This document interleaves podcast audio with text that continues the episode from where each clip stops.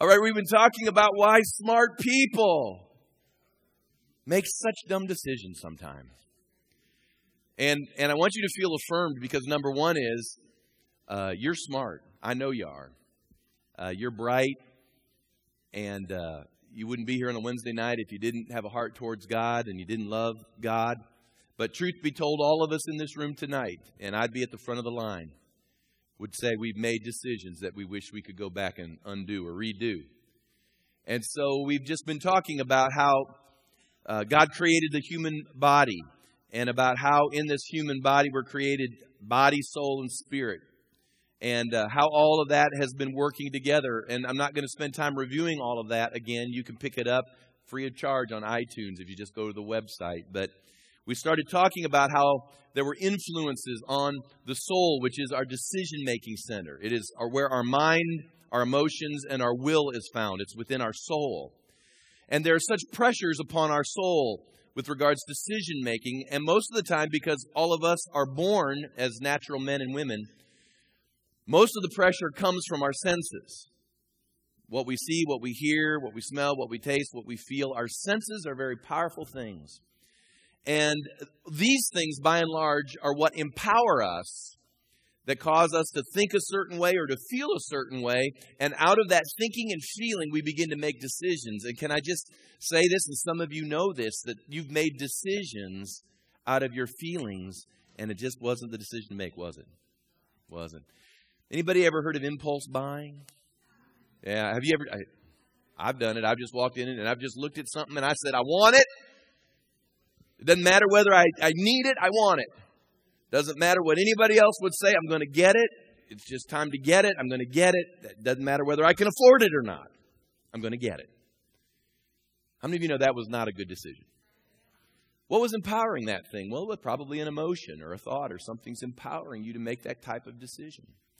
And so we've, we've begun to talk about how we got to shift from being influenced from our senses and begin to make decisions out of the inner man or out of the spirit portion of who we are. That's where the Holy Spirit resides. And the scripture tells us that we're to be led by the Spirit, we're to be taught by the Spirit, we're to be guided by the Spirit, we're to exhibit the fruits of the Spirit. All of these things come out of the inner man. And so we've got to begin to give God a chance, so to speak, in speaking to us and directing us out of that portion of our being. Now, tonight, literally, the lesson is entitled How to Make a Good Decision. Now, all of this is theory, and I don't even know that I'll use my whiteboard tonight, but all of this is theory until it all boils down into your life, into some form of practicality. It all sounds good, it's great counsel, but, Pastor, this got to be practical, man, because I got decisions I have to make. I make decisions every day, and I got to figure out how to navigate some of these things because these are, these are some important crossroads that I'm at. Well, I'm going to give you several things here practically you can begin to do that hopefully will give God opportunity to speak to you, give God opportunity as, as you move through this to, to make His will known to you, make it plain. And, uh, you know, my heart is simply that we would increase the quality of your decision making. And if we can increase the quality of your decision making, then we'll increase the quality of your life. You know, it's, it, again, I'll just say it good decisions equal good life, bad decisions equal bad life. It's not deep, but it's true. So let's let's jump into it. Sometimes the decision that you're facing is not always obvious and easy. So in order to navigate the issues of your senses and your inner man or your spirit influence on your soul, as we mentioned, the following is offered as a beginning place to evaluate the choices you're about to make. So, number one, fill in the blank. Is this decision you're about ready to make clearly stated within the context of Scripture? Scripture. Scripture is God's voice. Okay? Now, I, I, will get to the subjective issues of life because a lot of times we face certain subjective issues that there is no clear defining precept or statement in God's Word. You know, I, have used this before. If I'm going to work at Target or if I'm going to work at Walmart, it, you know, either one could be God or neither of them. It doesn't say go work in Walmart. It doesn't say that. So so those are subjective things, and we'll get to that in just a moment. But there are certain things in life that are not subjective, they're very objective. they're very concrete in Scripture. Many of God's views are firmly established directly or by precept in the Scripture. Now, again, I, am not I'm not trying to pick at anybody's scab. I'm not trying to pick at a wound, a hurt. I'm not trying to uh, open up a can of your past. I'm just I'm just trying to use contemporary illustrations. You know, we all know that four out of seven people in our society get divorces. That's just statistically true. It doesn't matter whether it's in the church or out of the church. Now, there are people in this room, you've experienced a divorce. I understand there are reasons to get a divorce. I get it. There are even scriptural reasons uh, to get a divorce. So I understand these things. But you know, there are a lot of people who get divorces and they never consider what those reasons may be. All right? Now, you, you say, well, I didn't know. Well, okay. You did not know. And, and, and so it happened, and you can't go back. Genie's out of the bottle. The hand's already been played. You know, there's nothing you can do to change that. But you see, the key is we're not trying to go back and change decisions. We're trying to get you to make better ones in the future right? So you've got here's where we start. If you want to if you're going to have a quality life, then you've got to begin to understand the owner's manual. The Bible is not just a book that inspires me, it does that. It's not just a book that encourages me, it does that. It's not just a book that promises me things, it does that. But it is a book that is filled with precept and direction. It is filled with with how I'm wired and I need to understand this book. It's, if I can understand, if I can begin to understand this book, I can change the quality of my life. Because this book promises me life and that more abundantly. It's from Jesus himself. This book says that I'll be the head and not the tail. I'll be above and not below. I'll lend and not borrow. The Bible says if the enemy comes against me one way, he'll scatter in seven. The, this book tells me that I'll be blessed in my barns and my baskets my coming and my going. It says that I'll not only have the blessing come upon me, but the scripture says it will overtake me. i I want to live there. I do. Everybody does. But here's the deal the deal is God says this is how you get to these points. And that's why it is so critical. Now, all of us need teachers, and we need those that will help us understand this, as well as we ourselves being diligent to get a hold of what the precepts of this book is. Listen to this. Listen to this. I'm to I'm to teach on this. This has really been burned inside of me lately. So I, I, believe it's a word that I, am going to have taught sometime in the next weeks, maybe a few months. But, you know, the scripture says, My people perish. For why? He didn't say the heathen perished, did he? My people perish for lack of knowledge. And, and the next part of that verse is, and hell has opened wide its throat. We have too many believers living hell. They're living literally in hell. Why is that? Well, because they don't know. Now, hear me, when, when, when God says this, he's not, he's not beating you up on this point. He's just simply saying, if you're ignorant, then it's time to get understanding. Get understanding, and you'll begin to make better decisions. To violate God's word is to make a bad decision. You wouldn't think I'd have to say that, would you? I've listened to people tell me before that the Lord's leading them to make a decision that clearly violates His Scripture. Who's right? That leading or this word? Who's right? Come on, not a trick question. Word, obviously, the word. Saying, well, what, what, what, what's happening them in them? In, in them? Then they're being led by a wrong spirit. If the spirit in you is telling you to do something different than this tells you to do, then this, this, this wins. Because this has stood the test of time. All right? I got to leave that. Number two, making good decisions. Have you established the will of God for your life? This is important. Have you established the will of God for your life? Why is this important? Many decisions are easily made once you have established God's will for your life. Think about it for just a moment. If, if you know that God's will is for you to be in a certain place at a certain time, in a certain city, I've had people say, It's God's will. I know it's God's will for me to be even at this local church at Legacy. And I'm always, you know, hey, I'm a pastor. I'm always hyped to hear that. And then a week later, God's led him four states away. Well, who am I? I mean, I, you know, I, they said it was God. I don't, I mean, I, but, but here's the point. Once you establish what God's will is, it begins to cut out of your life certain other decisions that are uh, bad for you. You see, I don't. When I go down the road, I really I don't struggle. I, there's a lot of things I just don't struggle over anymore. I don't struggle over you know, I don't struggle over smoking or drinking, you know. I don't I really don't struggle anymore about you know, missing a lot of movies. I was really this last Christmas season, I was really wanting to go see some movies. You know, I'm not against movies by the way. I was wanting to see some because I enjoy the holiday season. Our family likes to go and watch movies and we always go to plugged in online and uh, try to figure out what it's all about before we pay our 10 bucks and get snagged, you know, because they blaspheme my God 50 times in the in, in the movie. So we try to figure this out before we get there. And there was nothing. I mean, I'm, i mean, maybe there was something, but there wasn't anything that I was interested in. And everything that looked interesting, you know, you'd scroll down and see they dropped the F bomb 20 times. And, you know, this is really, this is what's great about knowing God's will for your life. I don't have to pray about that. Golly, that is no great consternation in my life. Because once you establish certain things as God's will for you, it makes a lot of decisions so easy.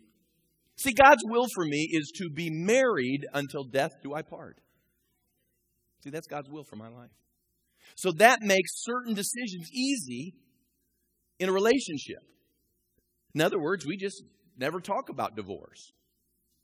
Now, my wife will tell you she's thought murder or beatings or things like that but never divorce. See? Because it's, it's an easy, see what I'm saying? Life gets easier when you determine what is God's will for your life.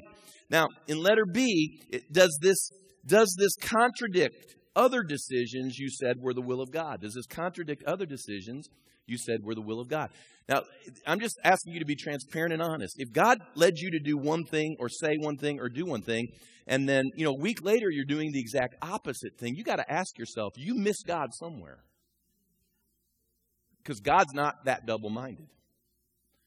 So you got to start asking. I'm just telling you to stop for just a minute and at least, maybe it is God's will a week later to do something different, but at least have the temerity to say, you know, I, I, I missed it. And learn from that so you can, that from this point forward, not be, I guess, presumptuous or whatever it may be. Is this something that is God's will or simply something that I'm fixated on?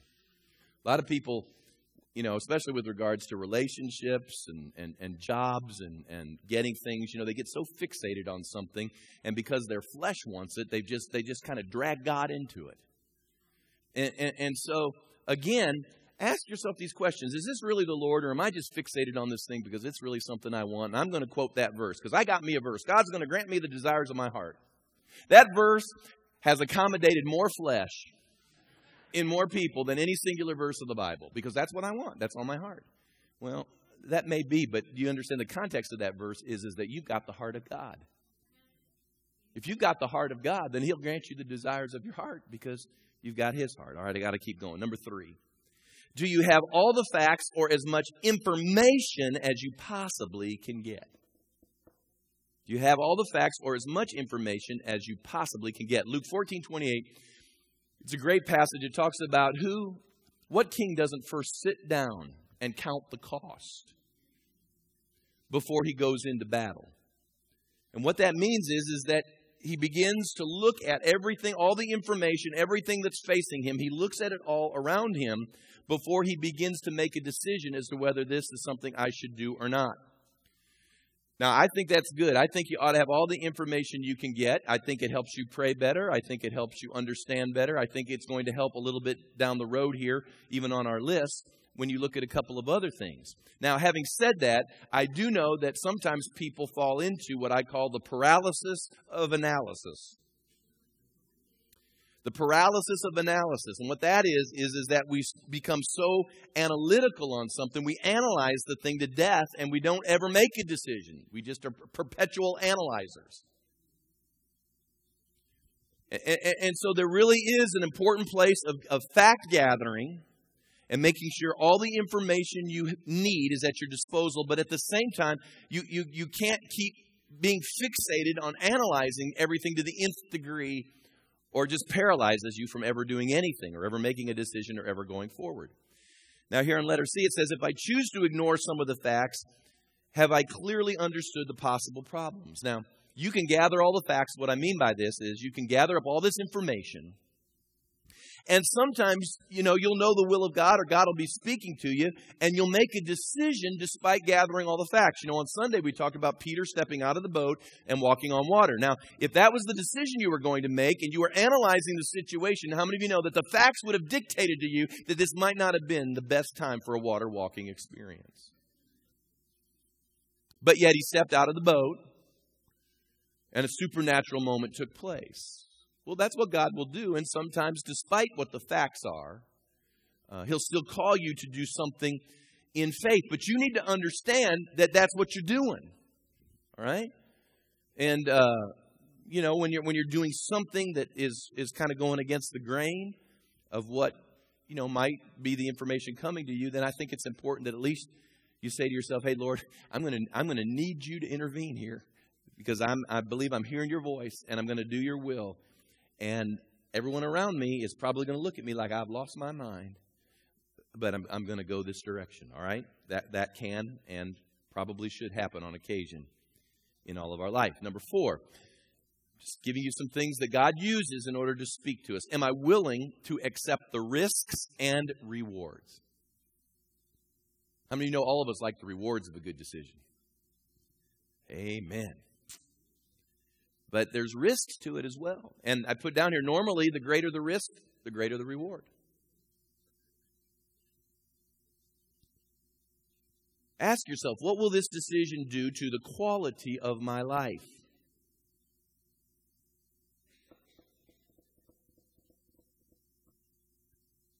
Is there a consequence to the delay or the timing of this decision? I put that down there because you know, there's not only the actual decision that you need to make with regards to what God is leading or asking you to do, but there's timing to everything. And I have found with God's dealing in my life that He'll talk to me, but before I, I just quickly act on everything He says to me, I always have to run it through the filter of timing. because this is the, the important part. I'm a creature of time, God lives in eternity. He is not bound by time. So, therefore, his concept, if I can use this term, of time is way different than mine. And you've heard me say this before. I, you know, because I have a death date out there somewhere. If Jesus comes, hallelujah, I'll pop out of here. But for the rest of us, if he, he tarries, all of us have a death date looming out there somewhere, do we not? We're going to die. It's appointed unto man wants to die. I hate to bring that up, but it's going to happen. And because of that, it, it causes me to be finite. It causes me, well, well, I'll put it to you this way. You, if you're 20 years old and you're looking at life, you have a different concept of time than if you're 51 years old and you're looking at life, or if you're 71 years old and you're looking at life. Because you, you know you have X amount of time that's remaining. And so for me, whenever God's talking to me, my natural disposition is let's get the show on the road. I'm 51, the average lifespan. Of course, I've already confessed I'm living into my 90s preaching the gospel. But that's still only, you know, 45 so years, right? That ain't a lot of time when you think about it. And in my mind, I'm always thinking about, well, how, how long did it feel from like birth to 45? Well, that seemed like a pretty long time, so it's probably going to be pretty, you know, I, and this is just silly, crazy stuff I do in my head. But there's a timing to everything. And for us, because we're creatures that are finite and we know that there's this, this, this thing impending upon us out here, we want to help God by saying, God, if we get the show on the road, obviously we'll have, I'll have more time to do your will. See, we're always helping God, aren't we? Oh, come on, man. If you get on the, see, see, God, you don't, I, you're in eternity, you don't get it. If you just, if you just, if you get the show on the road, I, let's just say you're going to give me till 96. Let's just say 96, man. 45 years. See, if you were to wait another decade, then I would only have 30. See, five years. See, I, see, God, I'm adding for you even. But you see, now I got 45 years, and 45 years doing your will is so much better than 35 years doing your will. And God's up there going, listen, I'm the one that redeems the time. I'm the one that restores the years. I'm the one that can make happen in a day what it would take man decades to do. There's a timing to everything. And so even as you're making a decision, you, you, you, don't don't let the world press you. Now, sometimes it is. Maybe you have two jobs you're looking at, and there's a there's a, a time period that you've got to make a decision, and that's you know you, it's just the way it is. And I understand you got to make a decision, but in as much as it is possible, I, I believe that you ought to consider what, what happens if we if we jump out of God's timing in things. You know, everything the scripture says this in Ecclesiastes 3. I believe it's right around verse 9. And if it's not, somebody will call it out and correct me. This is what he says. He says, Everything is beautiful in its time.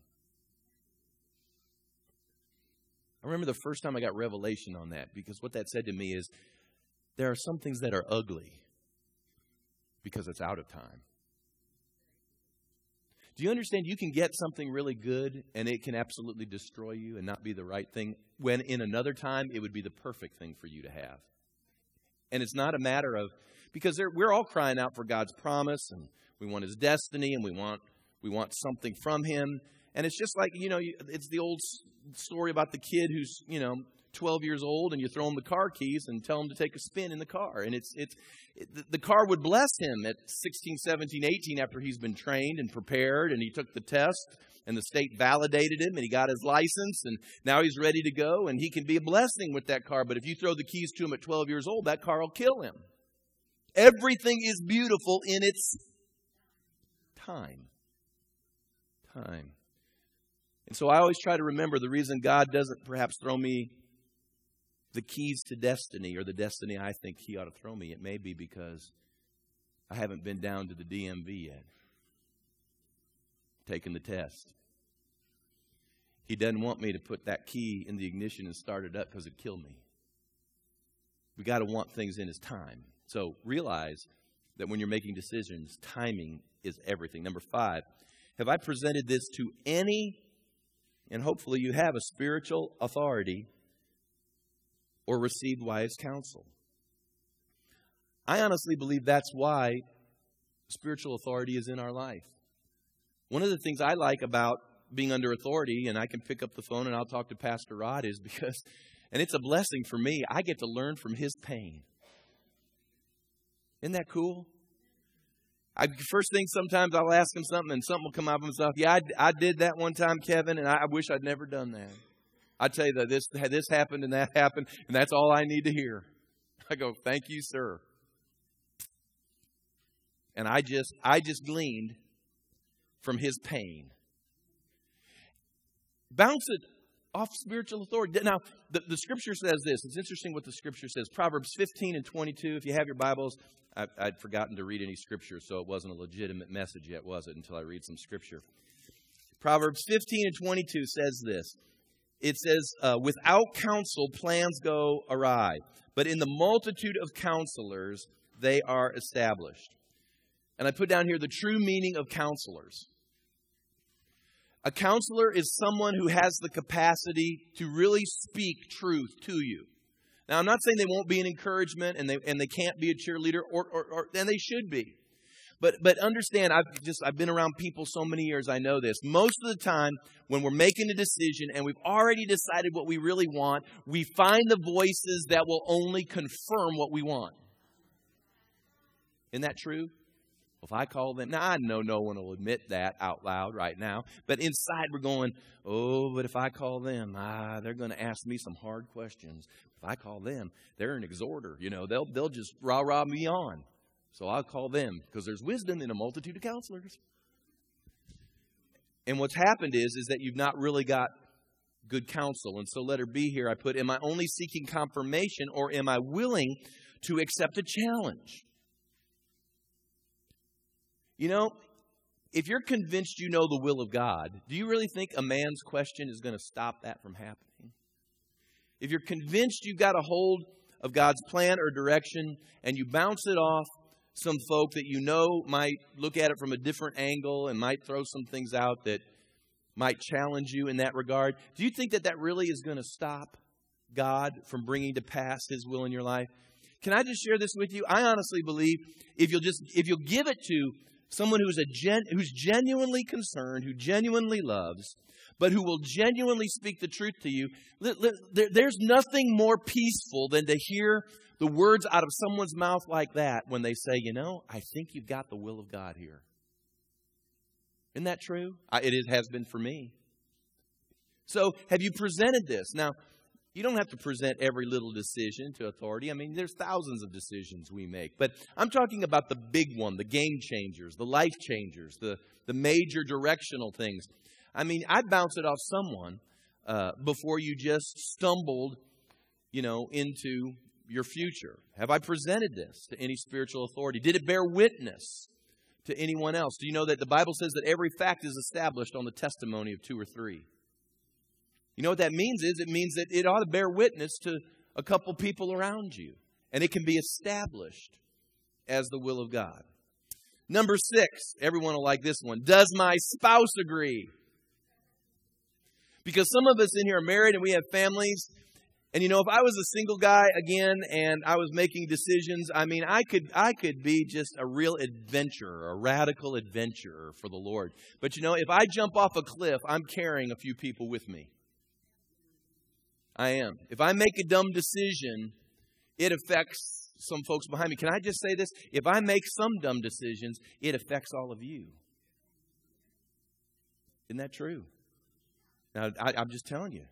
That's why I, I want to make quality decisions. Now, I don't make perfect, but I, I, I can't make just real stupid, stupid decisions because there's a lot of people that get affected by me. And, and truth is, it is for you too. I'm talking to the guys, those of you there that are married and have families, man. I mean, your decisions affect your wives, your children.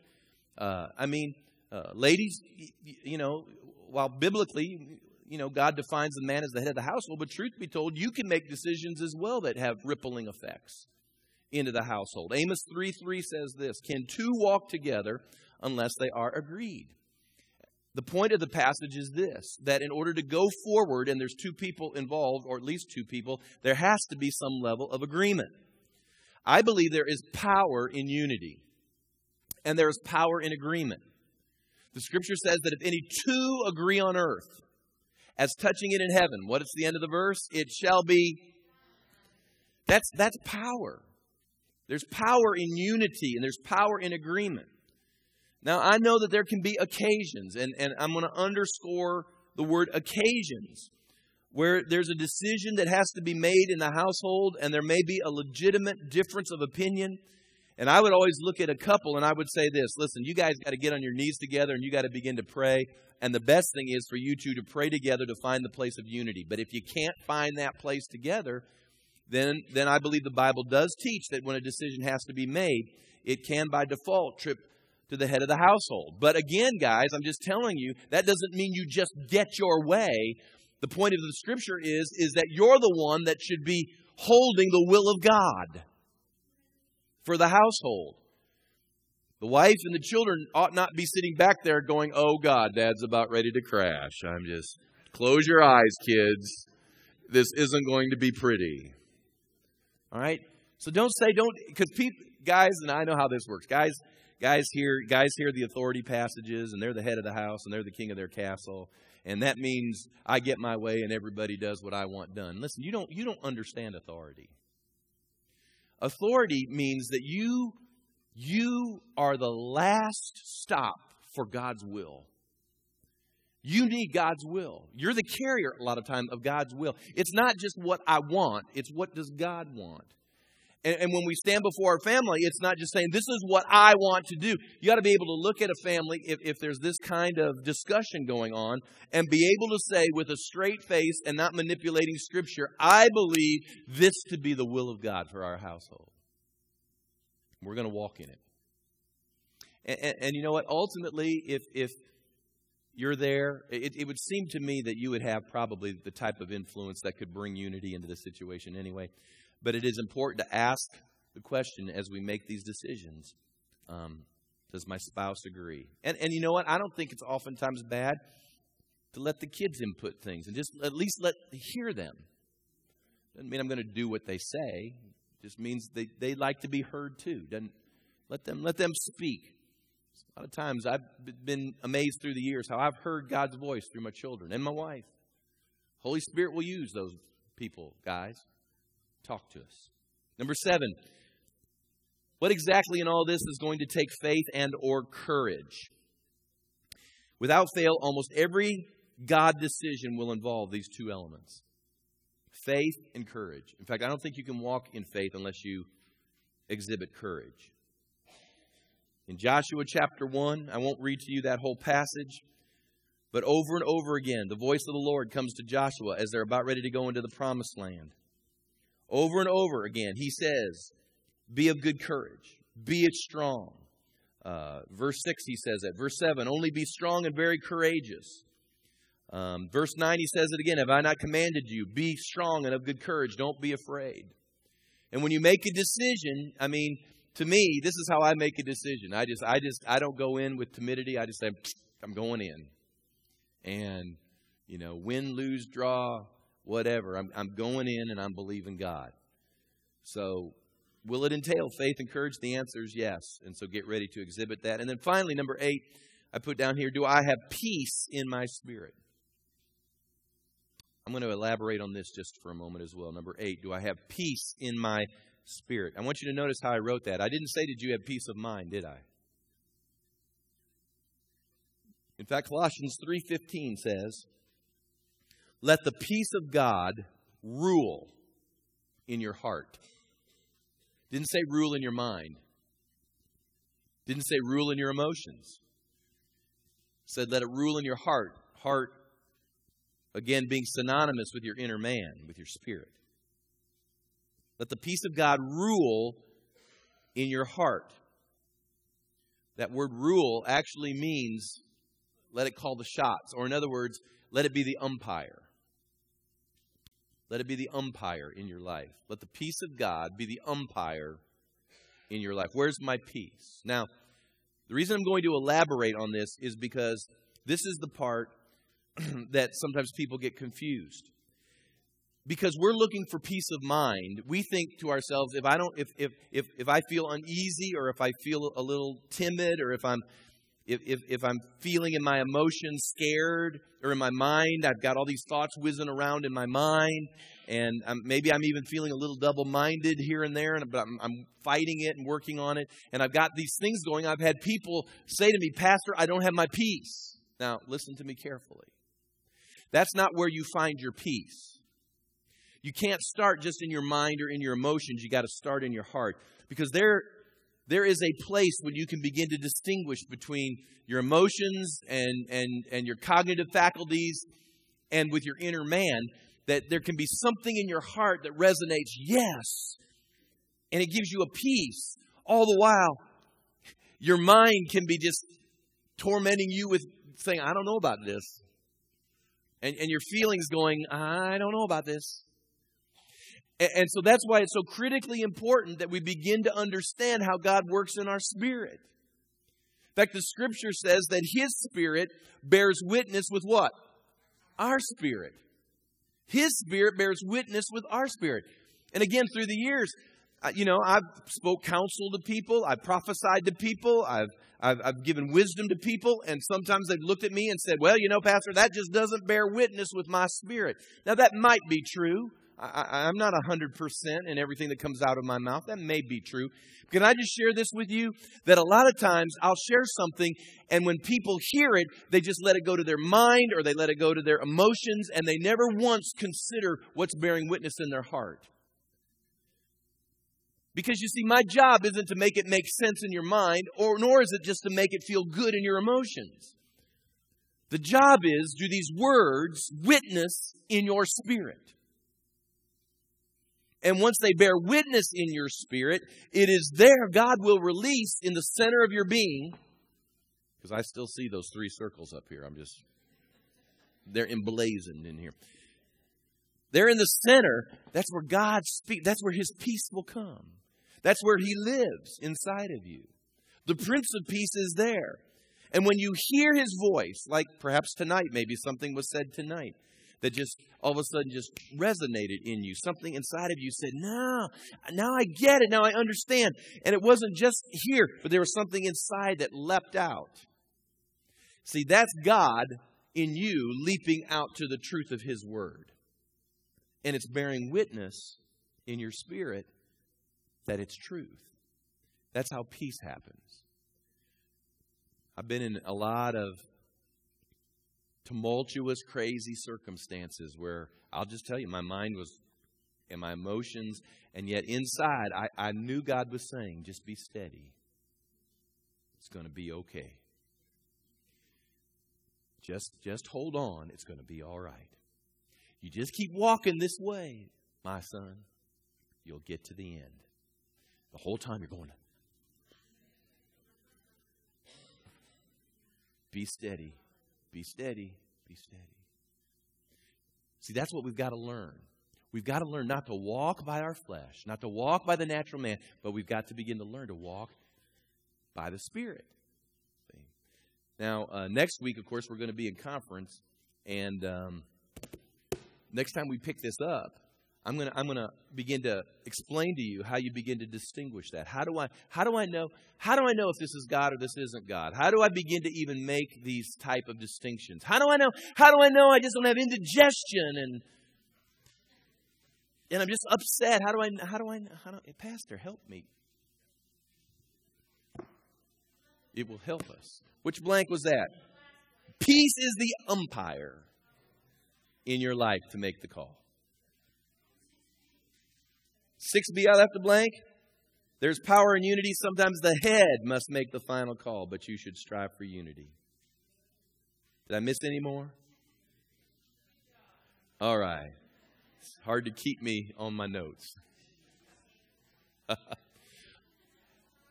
hey, stand with me, will you? I'm going to pray for you right now.